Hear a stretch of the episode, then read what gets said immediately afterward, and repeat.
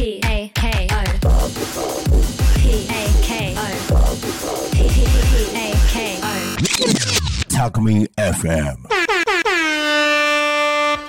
さあ、時刻は16時を迎えました。お仕事お疲れ様です。ゆうたこに仮眠のお時間がやってまいりました。皆さん、こんにちは。パーソナリティのタコミ FM、なるちゃんがやってまいりました。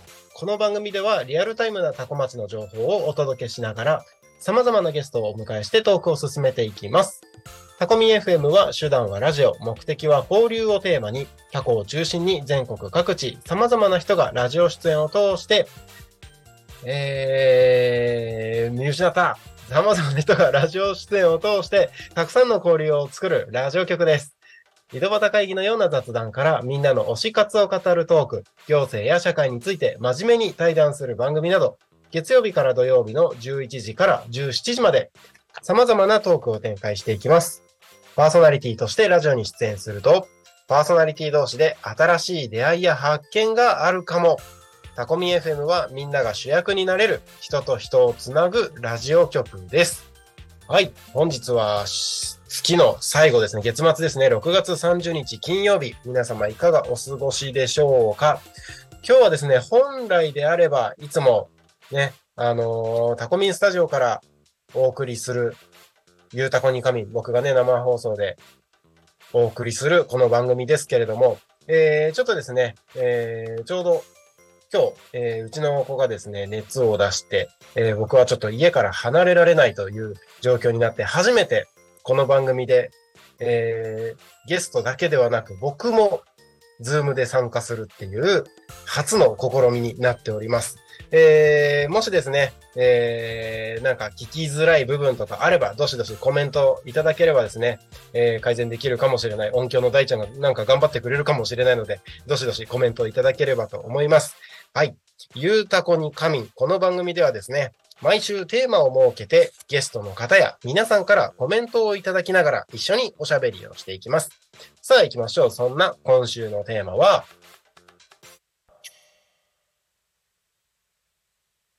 帰ったらやりたいこと。ということで、今週は帰ったらやりたいことについて皆さんと一緒におしゃべりをしております。えー番組へのコメント、応援メッセージはですね、Twitter、メール、ファックス、YouTube のチャットなどでお待ちしておりますのでお願いいたします。Twitter はハッシュタグタコミン、シャープ、ひらがなでタコミンでお待ちしております。メールアドレスは fm アットマーク tacomin.com fm アットマークタコミン .com タコミンの子は C です。ファックスでメッセージをお送りの方は、ファックス番号0479-74-7573 0479-74-7573まで、たくさんのメッセージお待ちしております。はい。えー、今日はですね、えー、ズームで僕も参加してるんですが、えー、今日も実は素敵なゲストをお呼びしております。えー、タコに関連する方々であれば、知ってる方もいるのじゃないでしょうか。えー現在、えーお隣、タコのお隣、匝瑳市にお住まいで、米作り指導や移住斡旋を進める NPO 捜査プロジェクトを主に運営する傍ら、農家民宿などを運営する、えー、リですね。株式会社リを創業。著書に減速して自由に生きる。次の時代を先に生きるなどを、えー、本で、本でね、出されております。高坂勝さんにお越しいただいております。高坂さんよろしくお願いします。よろしくお願いします。えっ、と、初めて今日、ズームで、二人ともズームで番組を 放送するという。イケメンはイクメンなわけですね。おっと？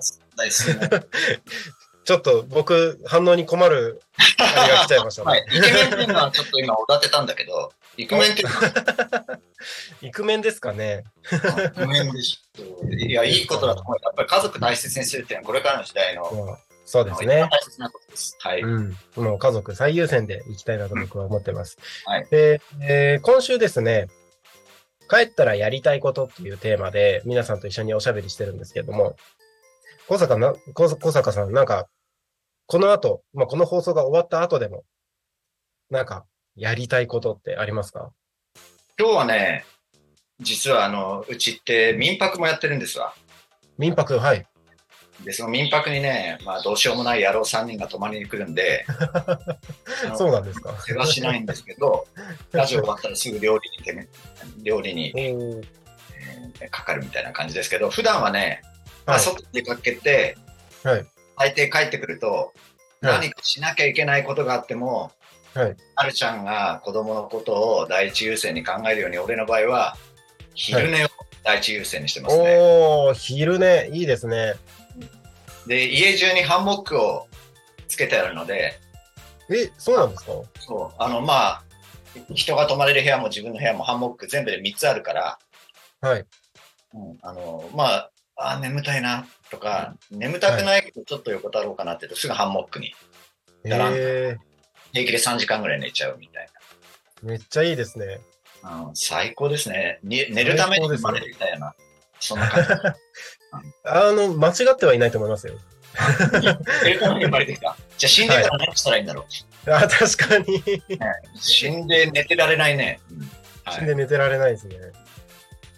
はい、いや、いいですね。お昼寝、毎日お昼寝するんですか？まあね、あのーあんまり忙しがりすぎるのってあれ好きじゃないんだけど、まあそれなりにやっぱり人間って生きてりゃ忙しい日もあるでしょ？そうですね。朝から晩まで本当いろんなことして一睡もできないことももちろんあるんだけど、うんうんとっていう鳥ができたらもう必ず昼寝ですね。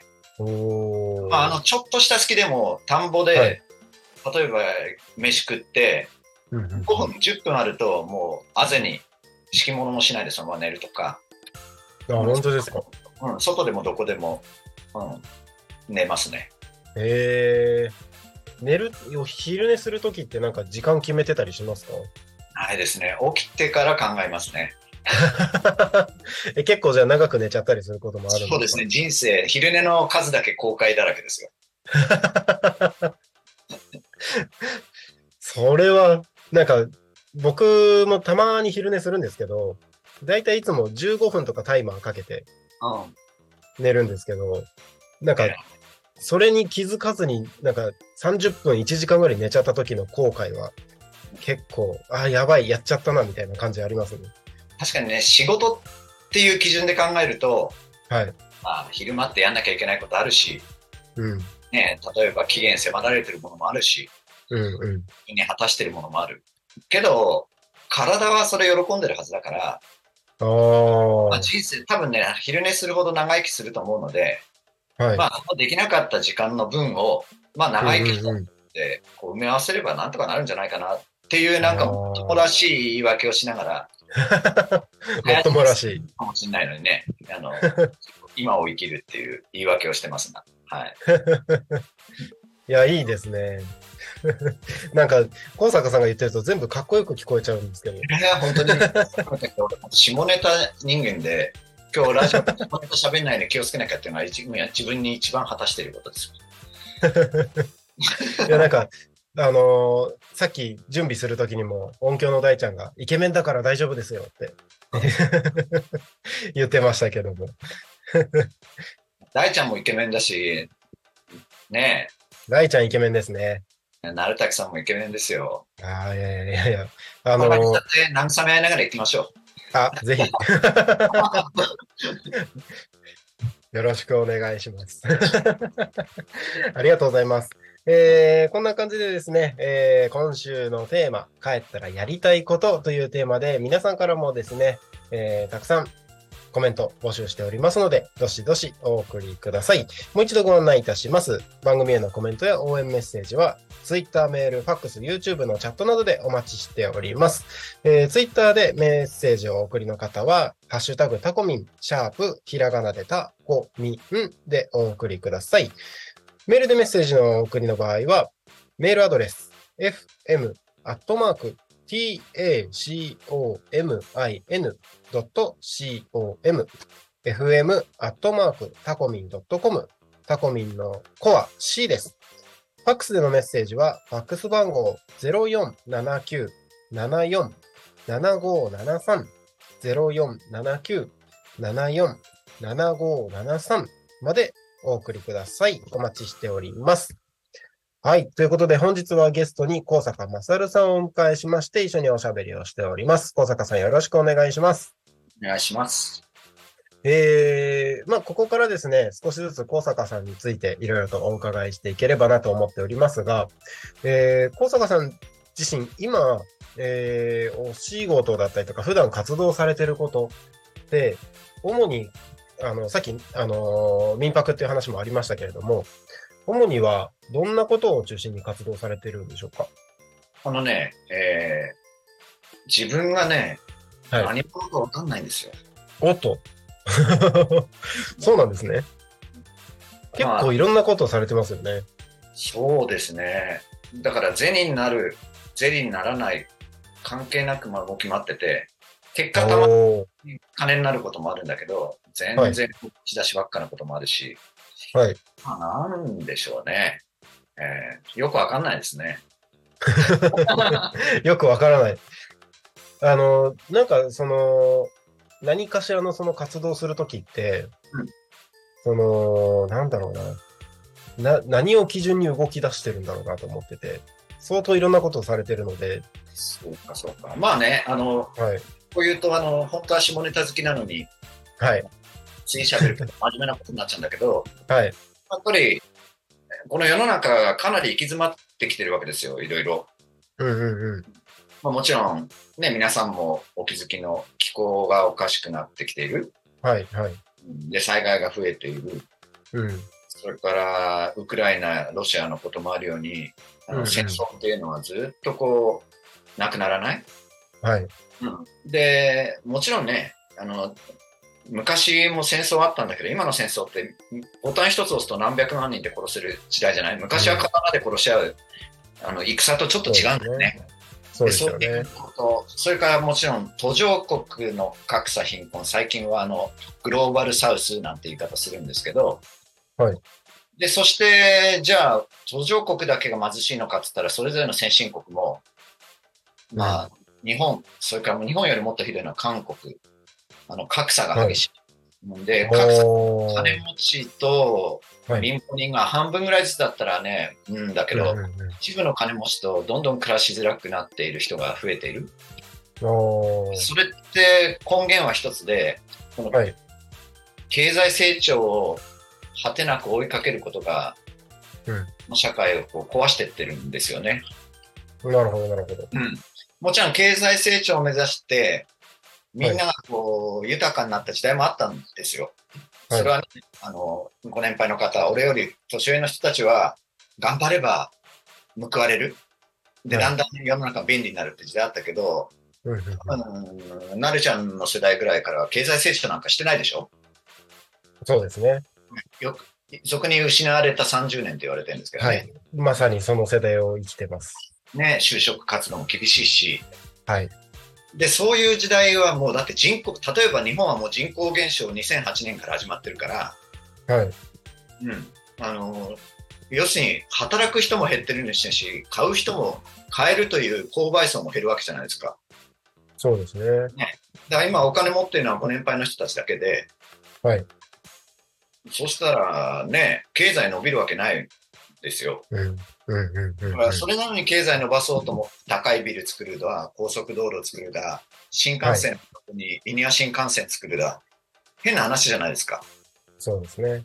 そんなお金があるんだったら、地方に、まあ、タコ町にも電車がないわけだから、路面電車でも何でも買い物ができない人たちに、はい。まあ、路面バス、路面電車、いろんなこれから EV カーでこう、地域を回るとか、はい。十何兆円新幹、リニア新幹線作るお金があったら、日本中にそういうものを作っていけるでしょ、そうですね。その方が経済成長しなくたって豊かになる社会じゃない。はい。でそういうことをね、あの考えて、うんうんうん地域からどう一人でも取り残さないで幸せになれる社会を作りたいなっていうのが、ちょっと説明がなくなっちゃったけど、俺の活動するモチベーションというかベースなんですね。ああ、そうなんですね。うーん。なんか今、あのーまあ、本当にいろんな活動をされてる中で、まあ、一番タコに関連する人たちで分かりやすいところで言うと、先ほどお話にも出てた、あの、民泊のところだと思うんですね。その、古民家農泊 D を、はいまあ、やられてますけれども、それを始めるときもやっぱそのあたりのことと、を、うんまあ、考え方の一つとして。そうです。うんうんうん、まあ、まあ一つ経済成長を追い求めていく結果、同時に起こってきたのは都市集中化ですよね。都市集中化。うん、で、未だに東京は人口が増えてるんだけど、はい一。方でこの十何年で少しずつ少しずつ都会から離れて田舎に行く人が増えてるんですよ。うんうんうんそれはテレビなんかでもね、あのーちょっと貧乏暮らしみたいな捉え方で面白おかしくやってるんだけど、実はそれ貧乏暮らし、積極的に貧乏って、決して貧乏じゃなくて食べ物自分で作るとか電気も自分で作っちゃうとか、助け合える仲間を作ってって実は収入少なくても幸せな生き方にうん。今の社会に疑問を持った人たちが地方に行ってるんですよね。うんうんうん。でそれがコロ、まあ、リーマンショックとかコロナとか、はい。いろんなことを経てどんどん増えていると。うんうんうんで俺も実はもうこの20年間このさっき言った経済成長じゃなくても人々が幸せになれる暮らし方とか働き方を、はいまあ、ずっと時代の先を実践してやってきていて、その中で大きな一つのメインな活動というか動きを作っていくのが地方分散化ですよね。地方分散化。やっぱりね、なるちゃんもそうだけど、やっぱり都会でいいか、都会じゃなくてもいいんじゃないかっていう何かを感じてタコ町に来たと思うんですよね。そうじゃない？うんうんうんいや、本当そうだと思います。ね。はいなおかつ都会で1300万人いるより、うんタコ町1万4000人の方が自分のやりがいっていうのも起こせる。うん。だまあそう、そういう意味でもね、社会を変えていけるし、自分の存在意義も示せるし、うんうんうん。そして自立して生きていくし、一方で田舎、自立もしなきゃいけないけど、支え合い、助け合いも必要で、うん人間本来がこう、あの世界中、日本中、どこでもこう助け合って地域っていうのがあったものがあるなってしまったものをもう一回取り戻していけるじゃない？そうですね。まあ、そういう動きをこう作ってきたんだけども、その中で過去町の古民家を、まあ、ある方からこれ借りてくんねえかって言われて、あ、これはちょっと見たらいいなと。うんうんうん。でそこの場所がまた、あの、町の島地区っつってすごい、はい。由いが、いまだに由いみたいなうんうんうん。住民ネットワークがはい。多くて、うん、素晴らしい人たちが住んでるところに、まあよそ者である俺なんかがこう、家借りて大丈夫かなって不安もあったんだけど、はい。そこを築300年もしあるから、もう自分たちで今4年間かけながら少しずつ直して、で直す過程でいろんな人に、都会の人たちにワークショップで漆喰塗るよとか、床が床が傾いてるから床外して、それでこうもう一回平らに直直すよとか、うん。あの、冊子が傾いてるからこれ直すよとか、ペンキ塗るよとか、まあそういうことを、まあ毎回20人ぐらいこう、都会から人を招き寄せて直してきた。で、その都会からえ行き来する人たちが最近はあの、国の方は関係人口っていうんですけどね。ーうんうんうん地方は人口減っていくけども、で、都会から田舎に行きたいけど行けないって、それは行けない人たくさんいますよ。家のローンがあるとか、そうですよね。母ちゃん行きたいけど父ちゃんが嫌だっつってるとか、うんうんがあるとか。でもやっぱり地方とかにもしたいって人たちたくさんいて、そういう人たちが往復する関係を持つっていうのは関係人口って言うんですけど、うんうんそううんうん過去町にこう、行き来する人が関係人口でしょ？はい。そうですね。それを古民家を直すということでそういう声が来てもらって、そして自らもトンカチでトンテンカンテンノコギリでギシギシ、しっくりペタペタで生きる力を取り戻していくわけじゃないですか。はい。で、そういうことをしてると、あ、タコ町っていいな、匝瑳市っていいなっつって何人も移住してきたわけです。うんうんうんうん。まさに地方分散化をこの古民家農泊里という作り上げていく過程でも、はい移住者を増やし、関係人口を増やし、で、かつ、うん。まあ、今はまだ未完成とはいえ泊まれるようになってるから、泊まりに来た人たちがタコ町およびタコ町の島、それから俺たちがやってる匝瑳市の田んぼ、はい。まあそういったものに触れる、それから感じることで、あやっぱり田舎っていいな、移住してえなっつって、またそこで移住者が何人の泊まりで増えていく。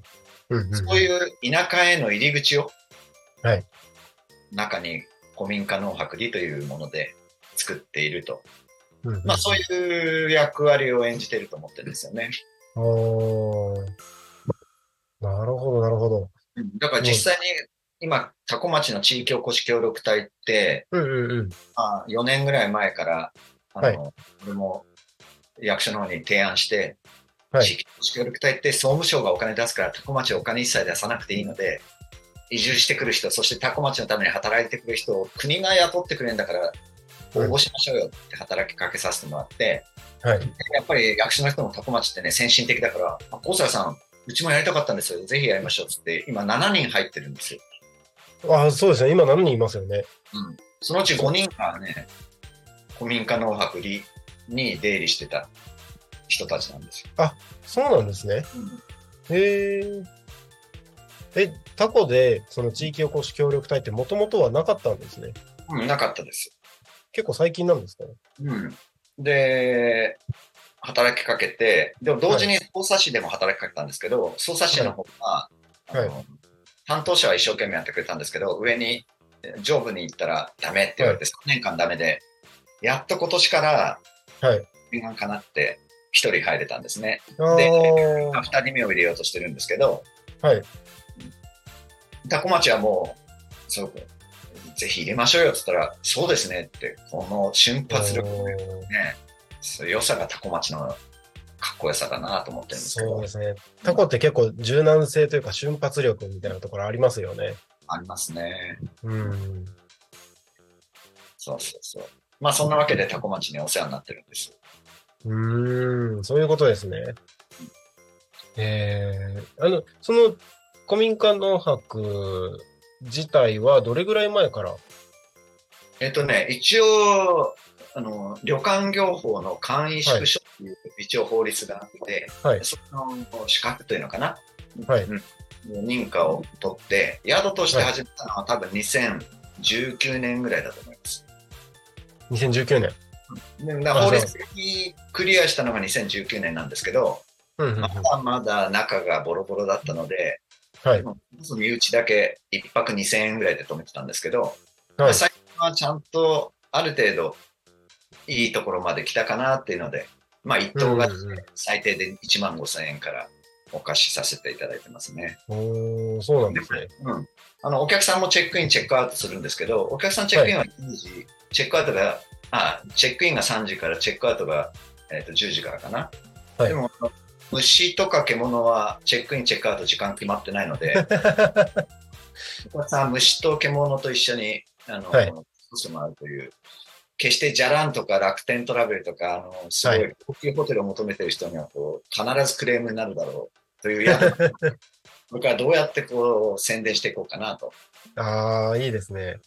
はいえ、もちろん、あの、虫はたくさんいるとは思うんですけど、獣って、まあ さすが寝てたら横にね、アライグマも一緒に寝てたなんて、というか、そんな嫌なことはないんですけど、でもこの間も実際屋根にね、アはいライグマ一瞬住み着いちゃって子供産んじゃって、ええもうそれまあ煙で炙り出したんだけど、アライグマって結構その辺にいるんですか？いますいます。だって煙、日本中増えてるし、タコ町でも増えてるっていうよ。そうなんですね。し知らなかったそれは。結構凶暴だから、やっぱり生き物って自分の子供を守ろうとするから、子供そのうんうんうん一番、例えば攻撃されるんじゃないかと思ってあっちから攻撃してくんだよね。ああ、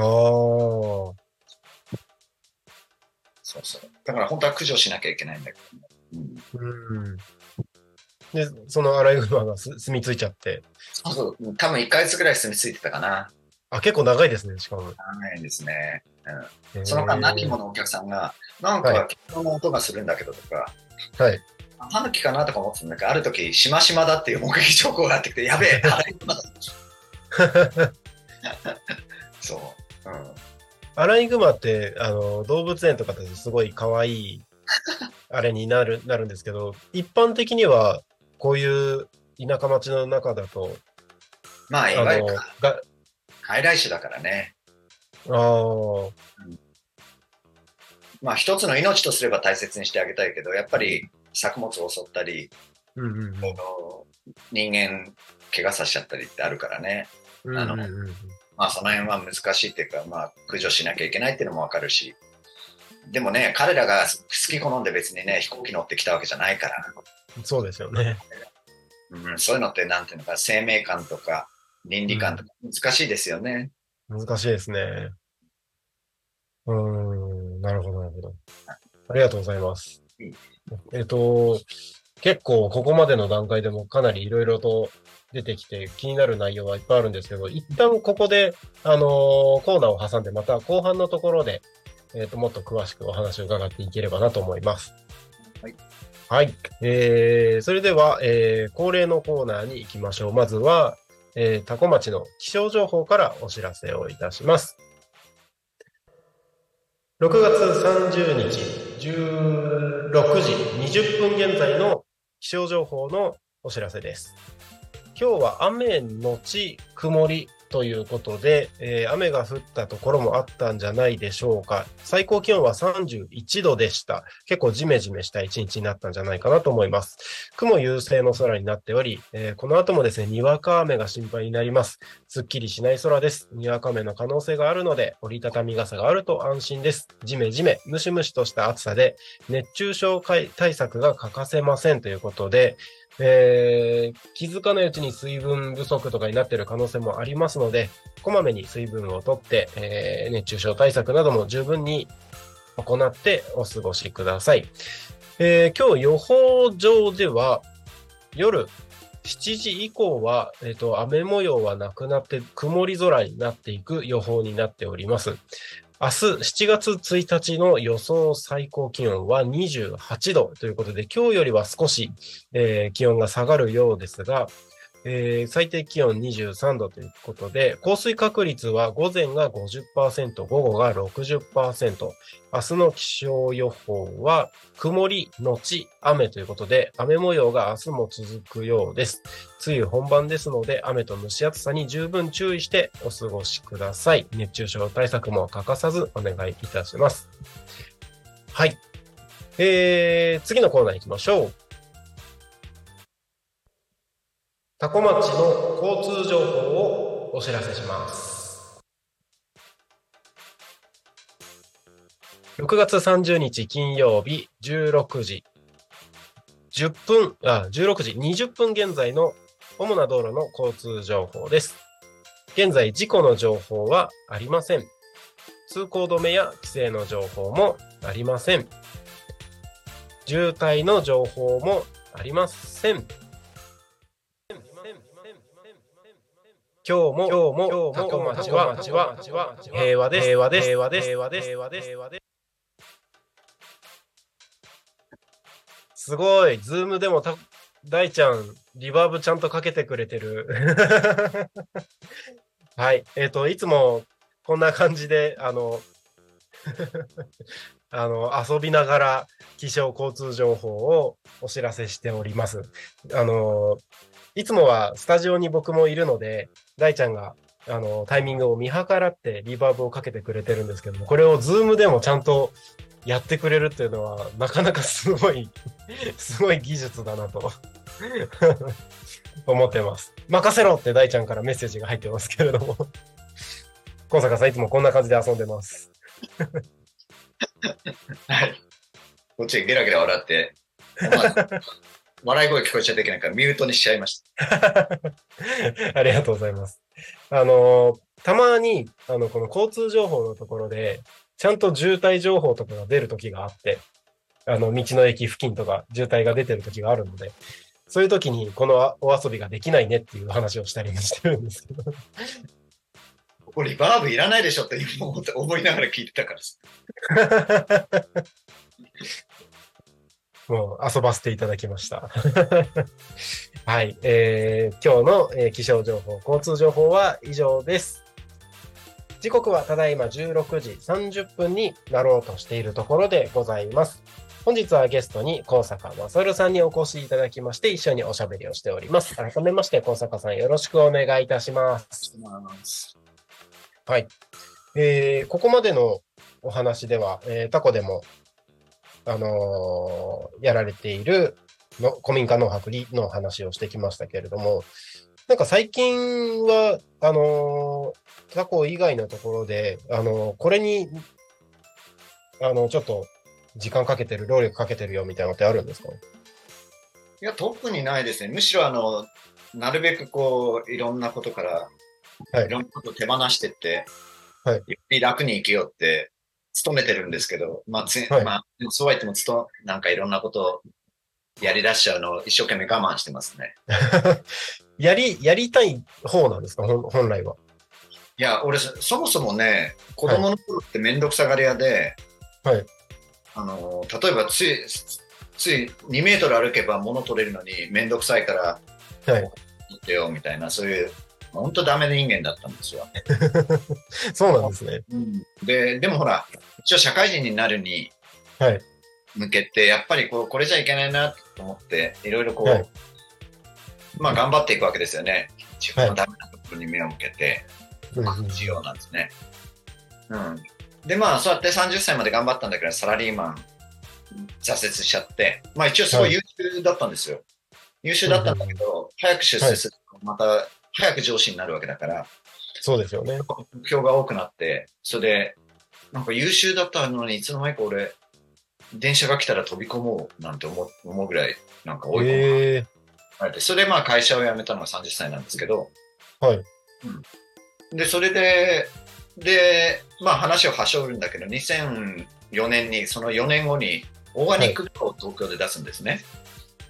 なるほど、なるほど。うん、一人で営む、たった一人で営むオーガニックバーで。はいはいここで、あの、環境とかそういう社会的な目的でオーガニックって歌って、はいまあ、有機作物とか、うんうんうんで安心なものを出そうと思ってね。はい。ほら、自分、そんなに、あの、食べ物気使ってなかったのに、一応そういう社会性でそれをやり始めたら、ほら、お店でちゃんとそれなりのものを出すようになるじゃない。そうですよね。そしてある時気づいたの。あの、お客さんがね、はい。今日だるいんだよなってお客さんがね、飲んでる中で言ったの。はい。で、俺ほら、カウンターでさ、まあ14人のちっちゃい店だからお客さんの会話全部聞こえるわけよ。はい。だるい。俺、そ俺、俺もなんか30歳まで毎日だるいだるいって言ってたのに、おーえ、この1年ぐらい俺だるいってない？忘れてたこの言葉と思って。おーなんだろう？なんで俺だるくなくなったんだろう？って思ったら、はいやっぱ。り食い物なんですよ。あ、食べ物ですか？そう。それで気づいたの。で、そう考えると、安い居酒屋行って、はいあのそんな飲まない。飲んで気だるいってのあるけど、そんな飲まないで、食い物だけしか食わなくても次の日だるかったり、うんうん。もちろん外食で続いたりするとだるかったりする。うんうんうんうん。だからだるいっていうのは実はあれ、化学物質だったっていうことが。で、そう考えるとね、俺34歳、30歳まで、はいもう毎日だるいだるいっていうのをこう無知打って、はいうん頑張ってたんだけど、今はなんて言うんだろう、その頃に比べれば、フットワーク軽く、ちょっとこれやってみようかなと思うと、うんあのやってみれる自分に変わったんだよね。だから、これどれだけ大事かって本当思う。うーん。もう、それをきっかけに食べ物をガラッと変えたって感じですか？うん。まあ俺、フレキシビリアンズってオーガニックとかお肉を食べないとか、はい。そういう思考なんだけど、はい。けど全然、今日も今、あの、タコミンで打ち合わせしてからこっち帰ってくるときに、あの、シュークリーム買って食べちゃったし、あの、その辺は、あの、カツ丼食べようか迷いながら、違うジャンクなもの食べちゃったし、なかなか可愛いですね。うん。絶対これダメあれダメとはしてないんだけど、ただ今日今日も泊まりに来るお客さんに、お料理出すときもお肉なし、そして、うん。お味噌も作ってるし、お醤油も作ってるし、はい。全部添加物なし、うんうんうん。材料から作る。うんうん。加工品は使わない。うんうんうん。お客さん、来たお客さんが、あのね、2日間、3食食べるとね、例えば女性だと便秘の人とかって、あの、1週間とか10日うんこ出ないってよくある話なんだけど、うちに来ると全員出ちゃう。へえ。ここは逆に下痢のやつが多いんだけど、はい下痢が止まっちゃったんですけどって驚きながら。ええ。だから、しかも80過ぎのおばあちゃんですらも、はいあんた、か便通良くなっちゃったわよって。肌、肌がなんかいつもより綺麗になっちゃったよ。へえ。それだけ食べ物って大事っていうのがね、自分でやって分かったんです。そうなんですね。結構体質変わるというか、もう本当体調良くなるっていう。体調だけじゃなくて、マインドも変わるって。マインドも変わるんですね。うんだってそうじゃん。さっきだるいから、ああ。気がこんなわけですよ。はい。まあ、だるくないから、うんちょっと取ってって言うと、ああ、いいよって取りに行けるけど、だるかったらちょっと取ってっていう。ええいや、じゃあ俺もだるいからお前取れよって、そういうのは喧嘩になったりさ、夫婦の間で。うんうんうんうん。うんたかだかその、ちょっと取ってがいいよって言えるし、それもさっきも言ったように、あの、話の件、ね、質問に戻るけど、はいやりたいなと思ったことに、じゃあやってみようかな。別に失敗してもいいじゃんって思ってすぐ、うんうんうんうん。だから、け体健康になってマインドを変わるっていうのは食べ物すごい大きいんですああ。。もうすべてはやっぱ食べ物が最初になってるっていう。うん。俺たちは土でできてるから、土からできたものを食べてはい。生きてるわけだから、土が汚れてれば俺たちも汚れるし、おー。わかりやすくすれば、海の魚が、例えば海が真っ赤になったら、魚も真っ赤になるよね。うんうんうんうん。そうですよね海の、海の中にあるプラプランクトンとか小さい小魚食べてんだからさ。うんうんうん。人間も同じで空気が汚れて、はい。土も汚れて、その中で生きてたら俺たちも当然汚れてくるよね、体がね。そうですよね。うんでもそれにこう目に見えないから気づいてないだけで、うんうんうん。だから社会的な話すれば、昨日も新聞で、えーっと、子供のアレルギーが、うんえーっと500 54万人かな？過去最高。あ、そうなんですね。で、俗に言われる小麦とか、うんうんうん。いろんなものでアレルギーが出るんだけど、昔そんなのなかったわけよ。ああ、そうですよね。それはいろんなこう化学物質が氾濫するようになったのと同時に増えてきてるから、うんうんうん。新聞じゃ原因がわからないみたいなこと書いてるけど、もう原因は分かってることですよ。うんうんうん。確かにアレルギーとかって、昔、自分が小学生の時とかって結構一部の人だったようなイメージなんですけど、うん今の子供たちの世代だと割とあって当たり前ぐらいのうん感じですよね。そうだからね、例えばね、今、太田敏監督っていう昔からの知り合いの方が、はい。そんな親しいわけじゃないんだけど、うんえっと、例えば、いただきますって映画があって、はい。でその映画の中で子供たち、あの、校庭を裸で、裸で、裸足で走らせたり、味噌汁、味噌も自分で作らせたり、うんうんうんうん。そういう学校教育、給食も全部手作りのものを学校へでーそしたらね、感染病、インフルエンザ、コロナ、10分の1。ええそれから何でも、で、間食、残飯なし。あ、すごいですね。で、何でもやりたがる。それはやっぱ食べ物が違うから。そうです。えそれえから、長野の方で、はい。えっと、給食をうんうん米を中心にした有機に変えていったところは、うんうんやっぱり、あの、ふらふら立ち歩きが4分の1になり、それから学習の、あの、なん成績がほとんど底上げで上がり、はいそして犯罪がその、その子たちに変わってからの子が成人してからの犯罪が半分以下になる。ええだからもちろん環境のためにいいものを作っていくっていうのは作物をはい。大切なんだけど、あの、子供たち、そして子供でもそうだから大人もそうなはずでしょ。そうですよね。子供だけなわけないですもんね。まあそんなことでね、あの、例えば今、やっとね、捜査士にもオーガニック給食を入れていこうよって働きかけて、まああの、タコ町でも役所の人に会うとオーガニック給食実現に向けていこうよって。で、うんうんうん日本中でそういう動きが上がってきて、とうとうあの、国会でも、はいあのオーガニック給食実現あの推進で、うんうん先々週ぐらいに立ち上がったところです。確か千葉だと、いすみでやってますよね。そうですね。いすみ、それから木更津ね。あ、木更津もでしたっけ？うんうん。まあ、それぐらいうん、うん、なんか社会に対して影響が、いい影響が生まれるんであれば、やる価値ありますよね。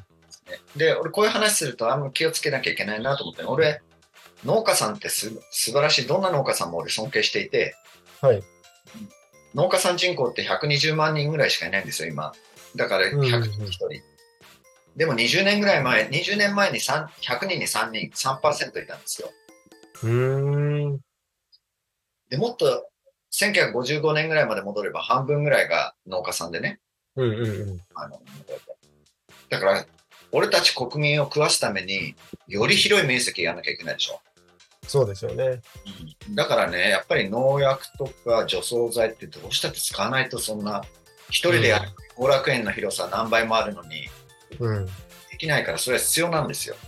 うん。うん。うん。だからそういうものを使う農家さん。をバッシングするのは俺は違うと思っていて、うん。うん。うん。だからこそ、もし安全安心のものを世の中に広げていきたいん。だったら、はい自分たちで物を作れる。そして自分たちが田舎に行って草刈りとかも何でも手伝う。うん。うん。うん。農家さん。は少し面積を小さくしてより安全なものを作りやすくなる。ああ。そして、オーガニック給食やれば自分たちのお米が地域の給食で食べてもらえる。しかも高く買ってもらえる。ううするとうん収入が上がるし、自分の孫、子供が美味しいって言ってくれて、うん。母ちゃん、じっちゃん、ばっちゃん、俺も農家やりてえよって言ってくれるし、うんうん。それをめがけて、東京から安全安心のものを求めて移住者が増える。うん。だから農家の収入を上げるって日本全国で大きな課題なんだけど、地域間で農家の収入が上がって、誇りも上がって、移住者も増えて、こんないいことないわけです。そうですね。だからそれをさ、もう日本も遅かれ早かれもう国会も動き出したから、10年か15年ぐらいすると、はいそうなっていくはずだから、うんうんだとしたら先にやったところが勝ちなんですよ。そうですよね。うんだって、例えば、あの、捜査士がもし出遅れちゃったら、今でさえ捜査士が人口減ってるのは朝日にたくさん移住しちゃってる。へえ、朝日に出てるんですね、捜査から。あ朝日の方がちょっと経済、街が豊かだから、子供が新しい家建てるときに、はいじゃあ、あの、隣の家に、隣の集落の方、隣の朝日に家建てた方がいいなってなるわけですよ。うんうんうん。もしそれで朝日が大金給食仮にやったとしたら、もっと人が長いですよね。うんうん。うんだから俺、行政同士で、市町村同士で人を奪い合うっていうのはすんごいやって、や、やりたくないことだけど、でも、はい。後から、後になれば後になると実際そうなっちゃうよね。うん、そうです先にやれね。ば別に、隣の市から人を奪おうなんてそういうえげつないこと考えてるわけじゃないけど、でも、おのずと、ああ、隣町の方が安全なものを食べさせてあげられるんだってうん。言って人が集まってくるよね。そうですよね。だから地域活性化に大切なことなんですよね。うんうんうんうん。あの、すごい、あの、基本的なこと、今更かもしれないですけど、オーガニック給食っていうのは、単純に、あの、無農薬とかうん、そういうところだけのも食べ物なんですか？あの、どういうものをオーガニック給食っていうんですか？まあ、あの、農薬、化学肥料等を使わない、使わない。という食べ物と言って過言じゃないんじゃないかな。うんただうん正確に言うと、細々と、はいその有機農産物っていうのは基準とかっていろいろあるんですわ。で、それああ、そうなんですね。うん、それをでもどこが正しい、どっちがいい悪いって言ってても、それは専門家の人たちにやってもらえばよくて、より、より安全でより安心なっていうものを、まあ、求めていくってことかな。うんうんうんうん。例えば農家さんが年に5回農薬撒いてるのを4回に減らしてくれたら、それはこんなありがたいことないわけですから。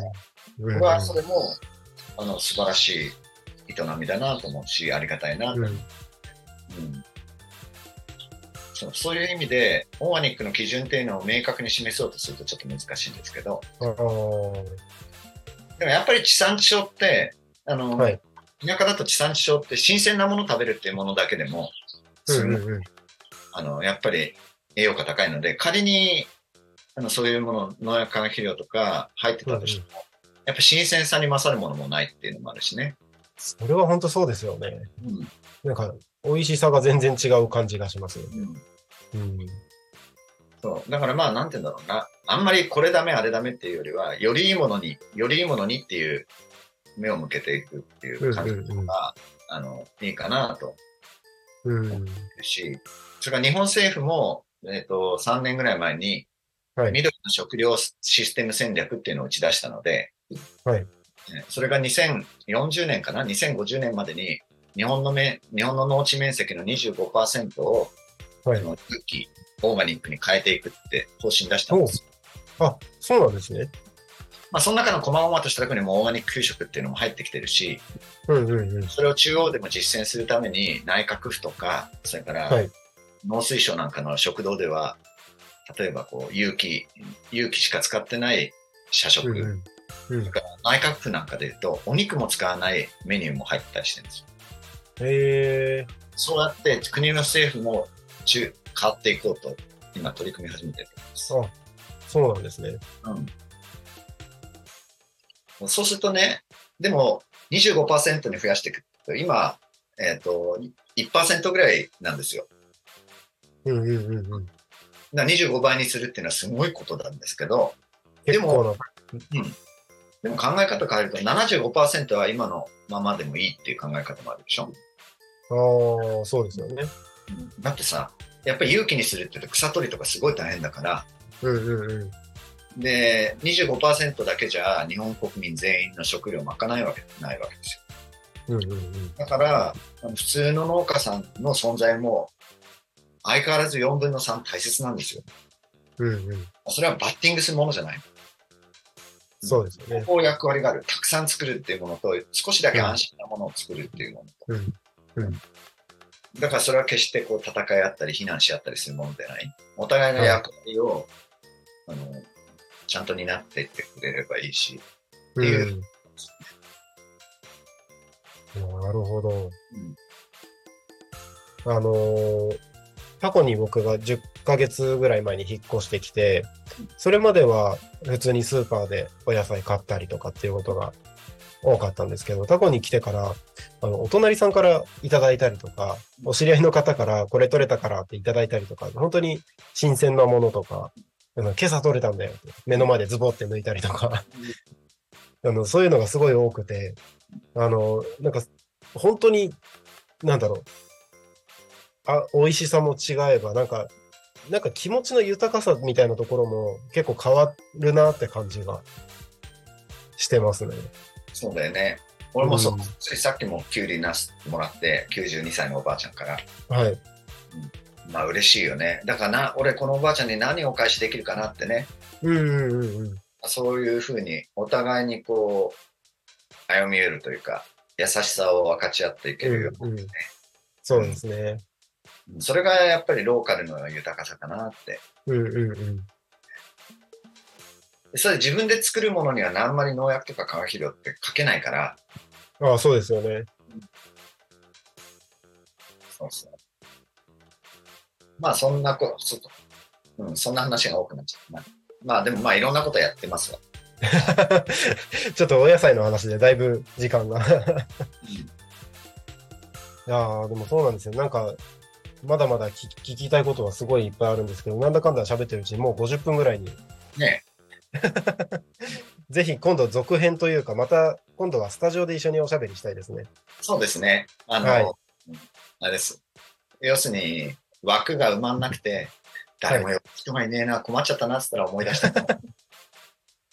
ぜひその、そ、そ、そんな感じでよければ、ぜひ。割と、割と早いかもしれないですよ。まあそうならないようにタコミンも頑張っていきますので。はい。ちょっと一旦ここでじゃあエンディングに向けて、そろそろ番組の終わりの時間が近づいてまいりましたので、えーご案内をさせていただきます。タコミ FM は月曜日から土曜日の11時から17時までリスラジにてリアルタイム放送をしております。放送した番組はすべて YouTube と各種ポッドキャスト、Apple、Spotify、Amazon、スタンド FM にて聞き逃し配信で楽しむことができます。本日、この番組が終わり次第、リアルリアルタイム放送は終了となりまして、また明日、お昼の11時からリアルタイム放送がスタートとなります。明日、7月1日土曜日の放送予定の番組のご案内です。11時から12時、昼の帯番組、昼タコに神。パーソナリティは私がお届けをします。ゲストに清水よしかさんという、えー大阪の方で起業したい人たち向け、起業している人たち向けの、えー起業塾を主催している方にお越しいただきます。その後、12時から12時10分、パーソナリティはバンブーパパとバンブーママがお届けするバンブーパパとママの夢広がるラジオ。その後、12時15分から12時25分、天吉さんがお送りする天吉の週末酒場、うまい魚とうまい酒。その後は12時30分から13時、パーソナリティは0479クラブ裏方さんがお届けする0479クラブ通信。その後13時から13時30分、パーソナリティは道明さん、なんたってミュージシャン、洋平さん、時々ちかさん、タコの歌作ろうか。その後、14時から14時30分、大和しぐさラジオ部がお届けするラジオで大和しぐさお稽古。その後は、15時から15時30分、利根ゆうしさんがお届けするいいないいな。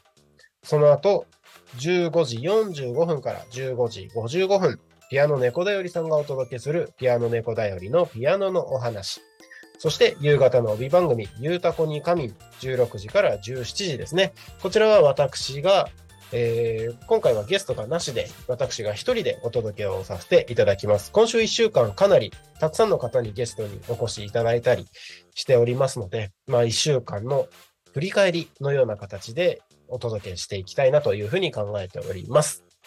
はい。ということで、えー明日はですね、以上の1、2、3、4、5、6、7、8、9個の番組でお届けをしていきますので、えー明日もですね、1日タコミ FM をあなたのお耳のお供に添えていただければと思います。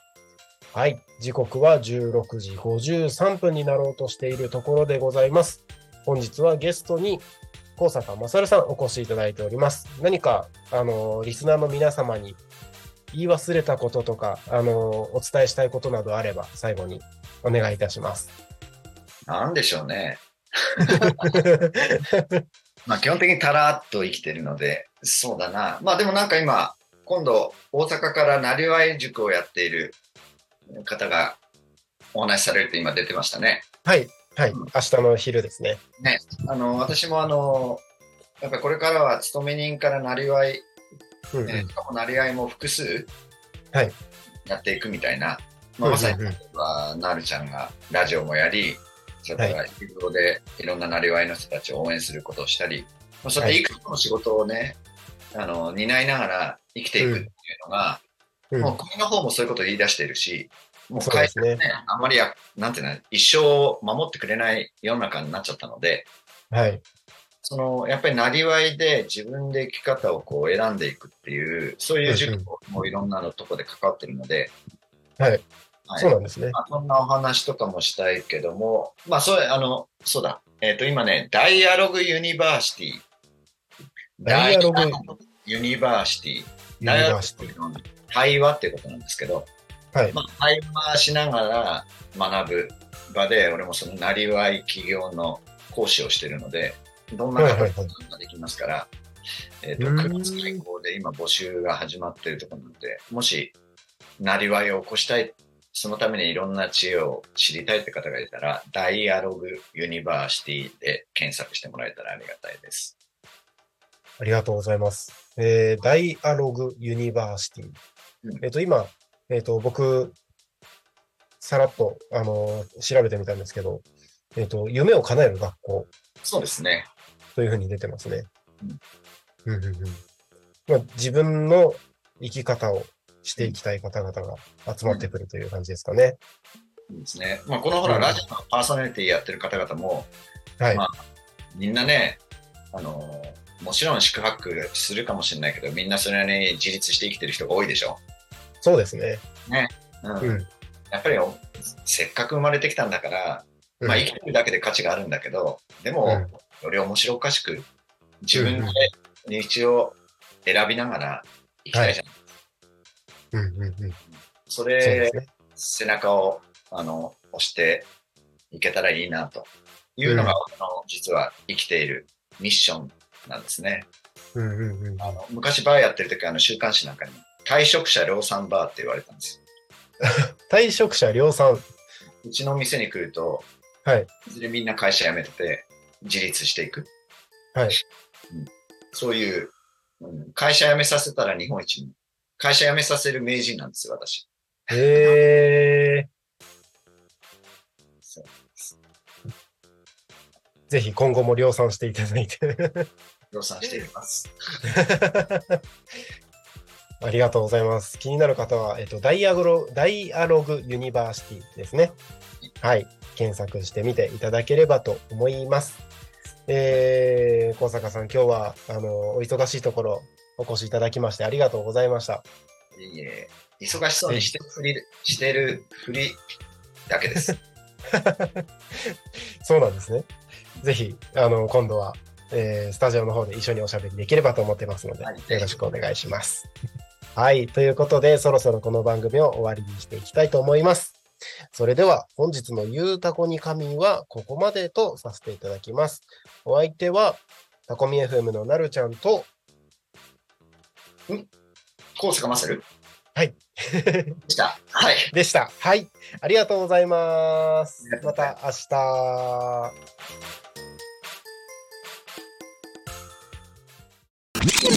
Talk Me FM.